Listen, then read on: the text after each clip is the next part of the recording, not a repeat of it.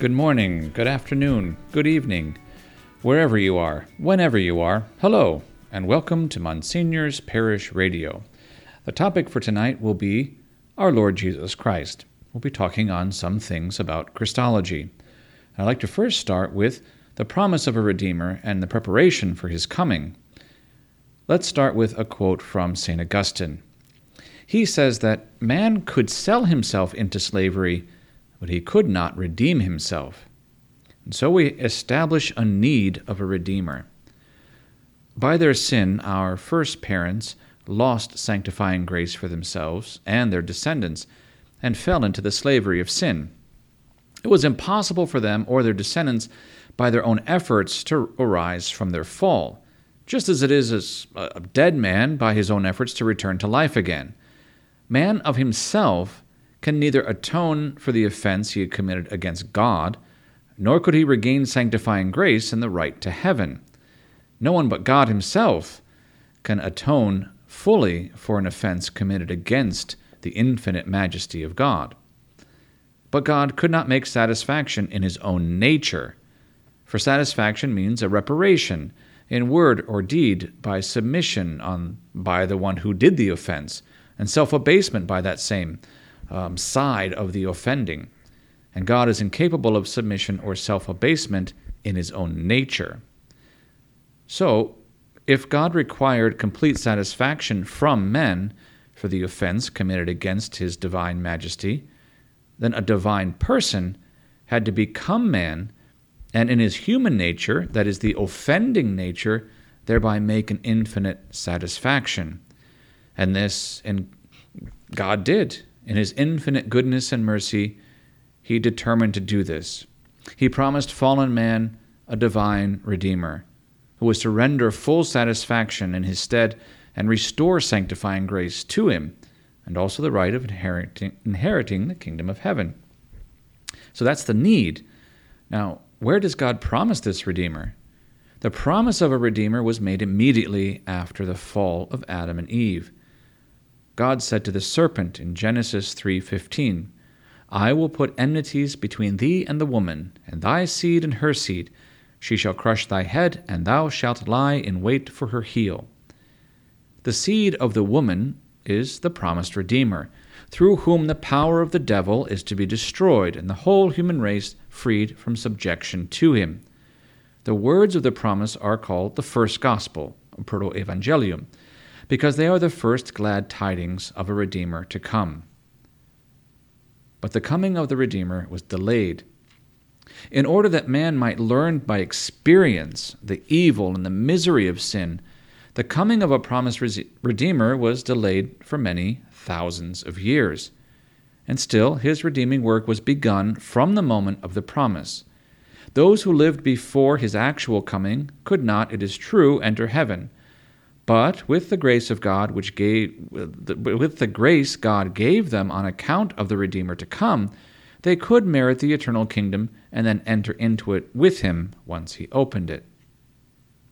And so there, there's a preparation of the world for the coming of the Messiah in order that the true faith and hope in the future Redeemer might not vanish entirely from the earth, God chose Abraham and made a special covenant with him that the Messiah should be born of his posterity. He also distinguished Abraham and his descendants, the Israelites, from all other nations, and from time to time revealed himself to them in wonderful manners. The law, which God gave to the Israelites through Moses on Mount Sinai, especially the first of the Ten Commandments, obliged them to remain faithful to the one true God and to abhor all idol worship. The sacrifices prescribed in the law continually reminded them of their sinfulness and of their duty to worship God. The bloody sacrifices made them familiar with the thought that the world was to be reconciled with God by blood. Many rites and ceremonies, such as circumcision, purification, the eating of the paschal lamb, all these were types of greater things to come. Now, later on, God raised up prophets in Israel, men like Isaiah, Jeremiah, Ezekiel, Daniel, who by their preaching and teachings, their threats and admonitions too, again and again converted the people from idolatry and by their prophecies kept alive among them the hope of the Redeemer to come. God also prepared the Gentiles, the pagans, for the coming of the Savior. He manifested himself to them in many ways, exhorting them to penance and amendment, especially by the Israelites, whom, with their sacred books, he dispersed among them. He hath therefore scattered you, Israelites, among the Gentiles, who know not him, that you may declare his wonderful works, and make them know that there is no other Almighty God besides him. See Tobit, chapter 13, verse 4. So, the promised Redeemer. When the fullness of time was come, God sent his Son. So writes St. Paul to the Galatians. At last the great advent was over. The fullness of time had come. When the final promise of the Redeemer was made, an angel of the Lord brought the glad tidings to a young maiden in Nazareth, Mary. God was about to visit his people. Mary was to be his mother. Behold the handmaiden of the Lord, she replied. Be it done to me according to thy word. And the Word was made flesh and dwelt among us. The Redeemer has many names. Thou shalt call his name Jesus, is what St. Gabriel said to Our Lady, for he shall save his people from their sins. Others had, the born, had borne the name Jesus, that is, the Lord is help or salvation, but for them it was only a name, like any other name. But in this case, the Redeemer's case, it had a preeminent fitness, because through him the salvation of God truly came to the children of men. The name of Jesus is the holiest name. St. Paul says, God hath given him a name which is above all names, that in the name of Jesus every knee should bow of those that are in heaven, on earth, and under the earth. The name of Jesus is the mightiest of names. St. Peter said to the man born lame, In the name of Christ Jesus of Nazareth, arise and walk. And he, leaping up, stood and walked and went into the temple. See the third chapter of Acts. The name of Jesus is a name full of charm and sweetness, too. The name of Jesus, writes St. Bernard, is honey to the mouth, music to the ear, bliss to the heart. St. Monica, St. Augustine tells us how his mother, St. Monica, had instilled into his heart a deep love and veneration for the sweet name of Jesus. The name of thy Son, he writes in Confessions, had my tender heart, even with my mother's milk, devoutly drunk in and deeply treasured. And whatsoever was without that name, though never so learned, polished and true, took not entire hold on me. Jesus was the personal name of the Redeemer. His official name is Christ. The word Christos has the same meaning as the Hebrew word Messias, the anointed. We have found the Messias, which is interpreted the Christ, John writes in the first chapter of his Gospel. In the Old Testament, the word is used of the high priest, who was anointed for his office, and of kings, especially David, who were also anointed, that is, smeared with oil. Hence it was also used by the prophets to designate the king who was to come, the promised Messiah. Jesus Christ is the promised Redeemer, the Messiah, the Christ. Prophecies and figures of him are fulfilled in him. In Jesus was fulfilled all that the prophets foretold of the Messiah. Jesus said to the Jews, you search the Scriptures, for you think in them to have everlasting life, and the same are they that give testimony of me. Fifth chapter of John. The prophets foretold the time and place of the Redeemer's birth, the circumstances of his life, his passion and death, his resurrection and ascension, the sending of the Holy Ghost, the rejection of the Jews and the conversion of the Gentiles the foundation, spread, and duration of his kingdom, the Catholic Church. All these prophecies were made many centuries before Christ and were preserved and read by the Jews as divine writings. They were also translated into Greek, and in this way came to the knowledge of the pagan nations. In Jesus Christ were also fulfilled all the figures by which the deeds and sufferings of the Messiah were foreshadowed in the Old Testament. the figures of his passion and death Abel, Isaac, the paschal lamb, the brazen serpent in the desert, the figures of his offices of priest, prophet, and king Melchizedek, Moses, David, the figure of his resurrection, Jonas, the figures of his church and the sacraments, the ark, the Red Sea, the manna, and the temple with its myriad sacrifices. Now, speaking directly of Jesus Christ, what is he? True God and true man in one person. Matthew writes, The words of St. Peter, Thou art Christ, the Son of the living God. Jesus Christ is true God. This is the testimony of the Church. The Church has always believed and taught that Jesus Christ is true God and of one substance with the Father. For this belief, the holy martyrs joyfully suffered tortures and death, and God often confirmed their faith by undeniable miracles. I'd like to re, uh, recount one of those miracles for you now. It's particularly remarkable, actually. So, when Huneric, king of the Arian Vandals, who most cruelly persecuted those who professed the divinity of Christ, had the tongues of the Catholics of the city of Tipasa in Africa torn out they spoke without tongues as fluently and distinctly as before, and proclaimed everywhere that Jesus Christ is true God. About sixty of them escaped to Constantinople, where all the people saw them and heard them speak daily. This happened in the year of our Lord 484, and is attested by many eyewitnesses, amongst others by Bishop Victor of Vita and the philosopher Aeneas of Gaza. The pagans accused the early Christians of worshiping a crucified God. In the year 1856, a caricature of the crucifixion was discovered on a wall in the palace of the Roman emperors on the Palatine Hill. It represents a Christian worshiping a crucified figure with the head of a donkey. Beneath the figure are scratched the words, Alexamenos worships his God.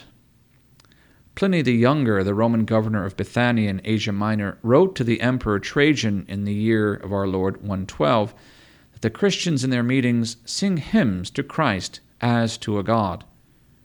During the persecution of Decius around the year 250, Polemon, the Roman judge, asked a Christian woman, What God dost thou adore? She answered, The Almighty God who made heaven and earth. Immediately afterwards, he asked another Christian, what God dost thou adore? He answered, Christ. What? said the judge. Is that another God? No, replied the Christian. He is the same God whom my companion has confessed. In the year of our Lord, 325, was the Council of Nicaea. And at this council, the Church solemnly defined the divinity of Christ in the following terms I believe in one Lord Jesus Christ the only begotten Son of God, and born of the Father before all ages, God of God, light of light, true God of true God, begotten, not made, consubstantial with the Father. This truth has the testimony of the apostles from the very beginning. The belief of the church is founded on the belief of the apostles, and the apostles teach explicitly first, that Jesus Christ is true God St. John writes in his letter, We know that the Son of God is come. This is the same true God and eternal life. Second, that he possesses the fullness of the Godhead and the infinite perfections of God. In him Christ dwelleth all the fullness of the Godhead corporally. And in the beginning was the Word, and the Word was with God, and the Word was God. All things were made by him the testimony of Saints Paul and St. John. Thirdly, all creatures should adore him. The letter to the Philippians, St. Paul writes, In the name of Jesus, every knee should bow of those who are in heaven, on earth, and under the earth, and every tongue should confess that the Lord Jesus Christ is in the glory of God the Father. The apostles proclaimed their belief in Christ's divinity before all men, worked many miracles to confirm this, and, like their divine master, laid down their lives for it. The testimony of Christ himself speaks to this truth. For Christ testifies that he is the Son of God, and true God like his Father. For he makes himself equal to the Father. I and the Father are one. All things whatsoever the Father hath are mine. He that seeth me seeth the Father also. He declared under oath that he is the Son of God. All this is found in the Gospel of St. John and of St. Matthew. Also, our Lord Jesus claims divine attributes eternity, omnipotence, and omniscience.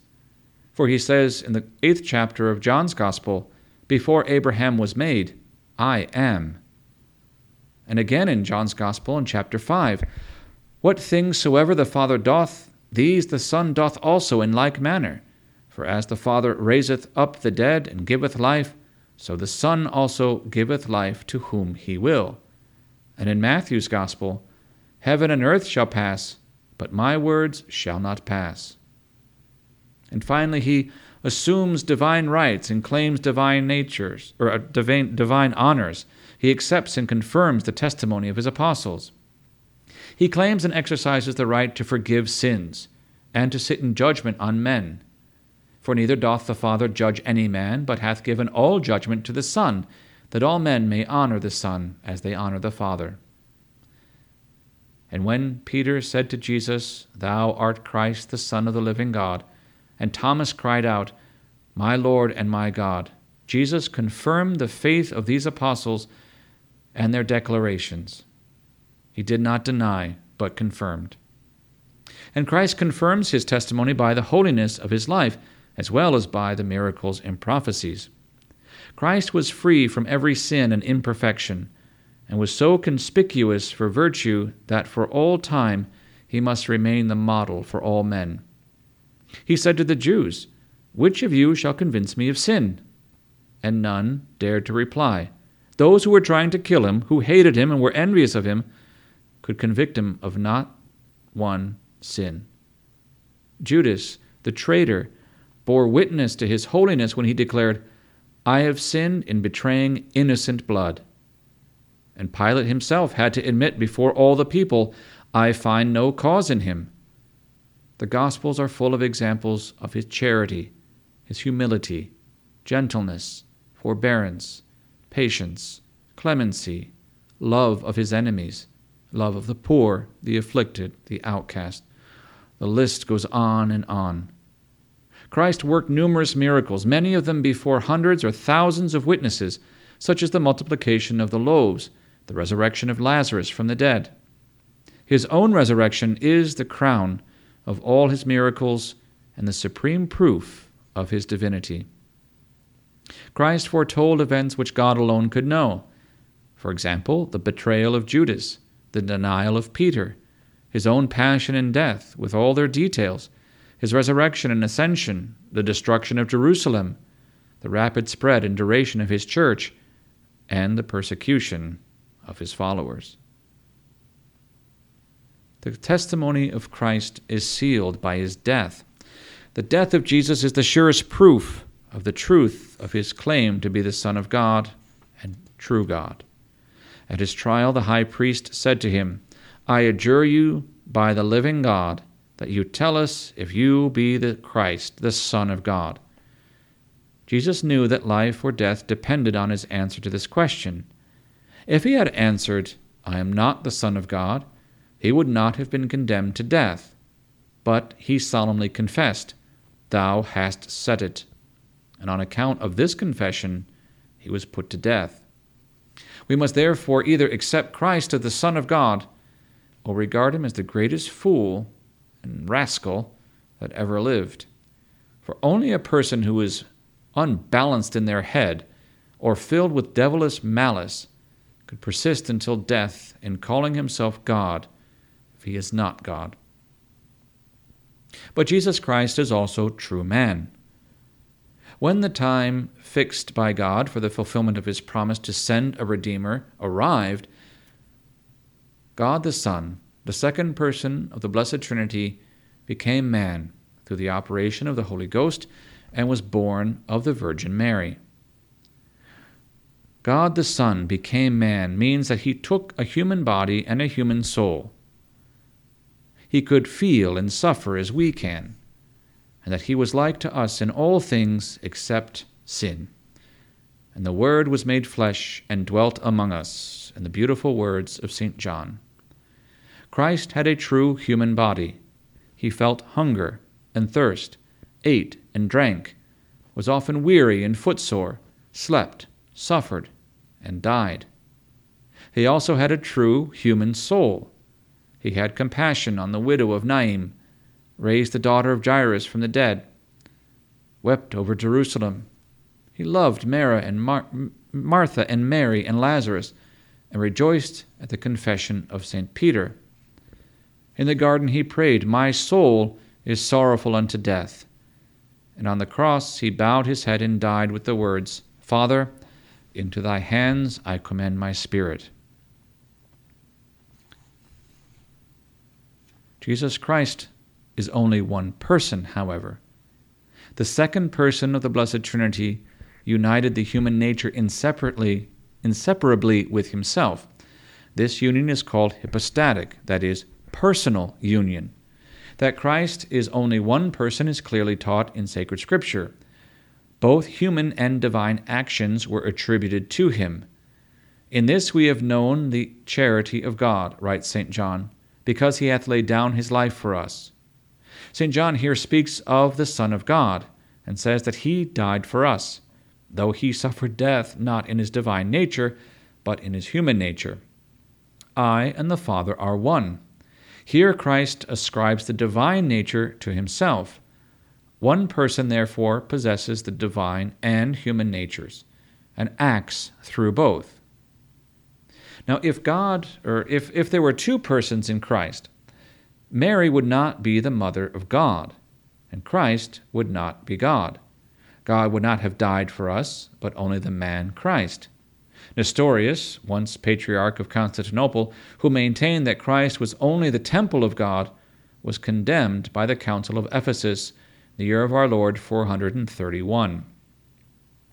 But there are two distinct wills in Christ. Since there are two complete natures in Christ, it follows that there are two distinct wills in him a divine will and a human will. The human will of Christ was, however, always in perfect harmony with the divine will. If it be possible, let this chalice pass from me. Nevertheless, not as I will, but as thou wilt. In the Sixth General Council in the year 680, this council condemned the heresy of Sergius, another former patriarch of Constantinople, who taught that there was only one and that a divine will in Christ. No, no, there are two a human will and a divine will, in perfect unity, united in the divine person of God the Son. So, in summation, we have the church's teaching on the incarnation, and we can look to the second part of the Athanasian Creed, which admirably sums up the teaching of the church on this joyful mystery of the incarnation. After setting forth the Catholic doctrine on the Trinity, Athanasian's Creed, the Athanasian Creed continues. Furthermore, it is necessary to everlasting salvation to believe faithfully the incarnation of our Lord Jesus Christ now, the right faith is this that we believe and confess that our Lord Jesus Christ, the Son of God, is both God and man. He is God of the substance of the Father, begotten before all time, and he is man, born of the substance of his mother since the beginning of time.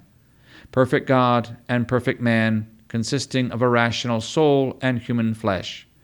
Equal to the Father according to his divinity, less than the Father according to his humanity who, although he is both God and man, yet he is not two, but one Christ. One not by the conversion of the Godhead into flesh, but by the assuming of human nature unto God. One altogether, not by mingling of substance, but by the unity of person. For as the rational soul and the body constitute one man, so God and man is one Christ. Now, there are prerogatives of the human nature of Christ.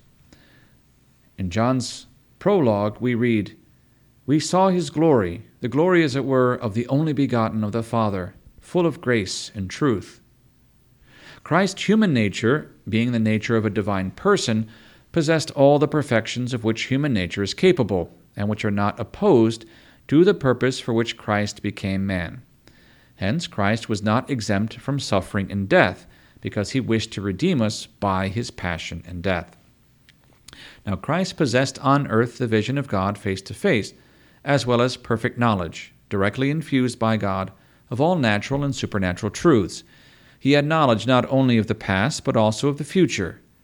The prophets had received revelations of some mysteries of God and of some future events. But in Christ there is present the whole truth. For he says, I am the light of the world. He that followeth me walketh not in darkness. And St. John says of him, We saw his glory, the glory, as it were, of the only begotten of the Father, full of grace and truth. Christ is incapable of sin. The power to sin is not a perfection, but an imperfection of the will. Christ's human nature was sanctified not only by its union with the second person of the Blessed Trinity, but also by sanctifying grace. It was, moreover, adorned with all virtues, except the theological virtues of faith and hope. For he saw God and possessed him already, and hence he could not have neither faith nor hope. Now, Christ's human nature claims adoration from us. We adore the human nature of Christ, not for its own sake, but because it belongs to a divine person. We adore the whole Christ, and therefore also his human nature. Of the whole Christ, the Scripture says, Let all the angels of God adore him. First chapter of Hebrews. Christ as man consists of body and soul. His body as well as his soul are united with the divine person and therefore claim our adoration. This adoration extends not only to the whole body, but also to its different parts the precious blood, the five holy wounds, and of course the Sacred Heart. There are various reasons why the Sacred Heart of Jesus should be especially honored and adored.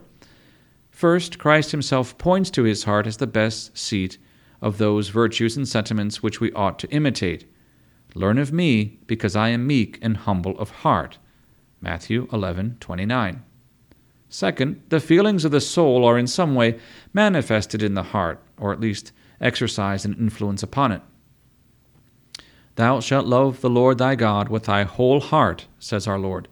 And through the prophet, God says to us, My son, give me thy heart. Thirdly, in the languages of all nations, the heart is the emblem of love. The Sacred Heart of Jesus is therefore the symbol of God's eternal love for us and for this reason, above all, we adore it in a special manner. Fourthly, the heart of Jesus is a human heart, like ours. Every chord of feeling in us, except for sin, has its answer in the heart of Christ. He understands us all, in all things. So, whatever our character and our special difficulties, we can take them to Him.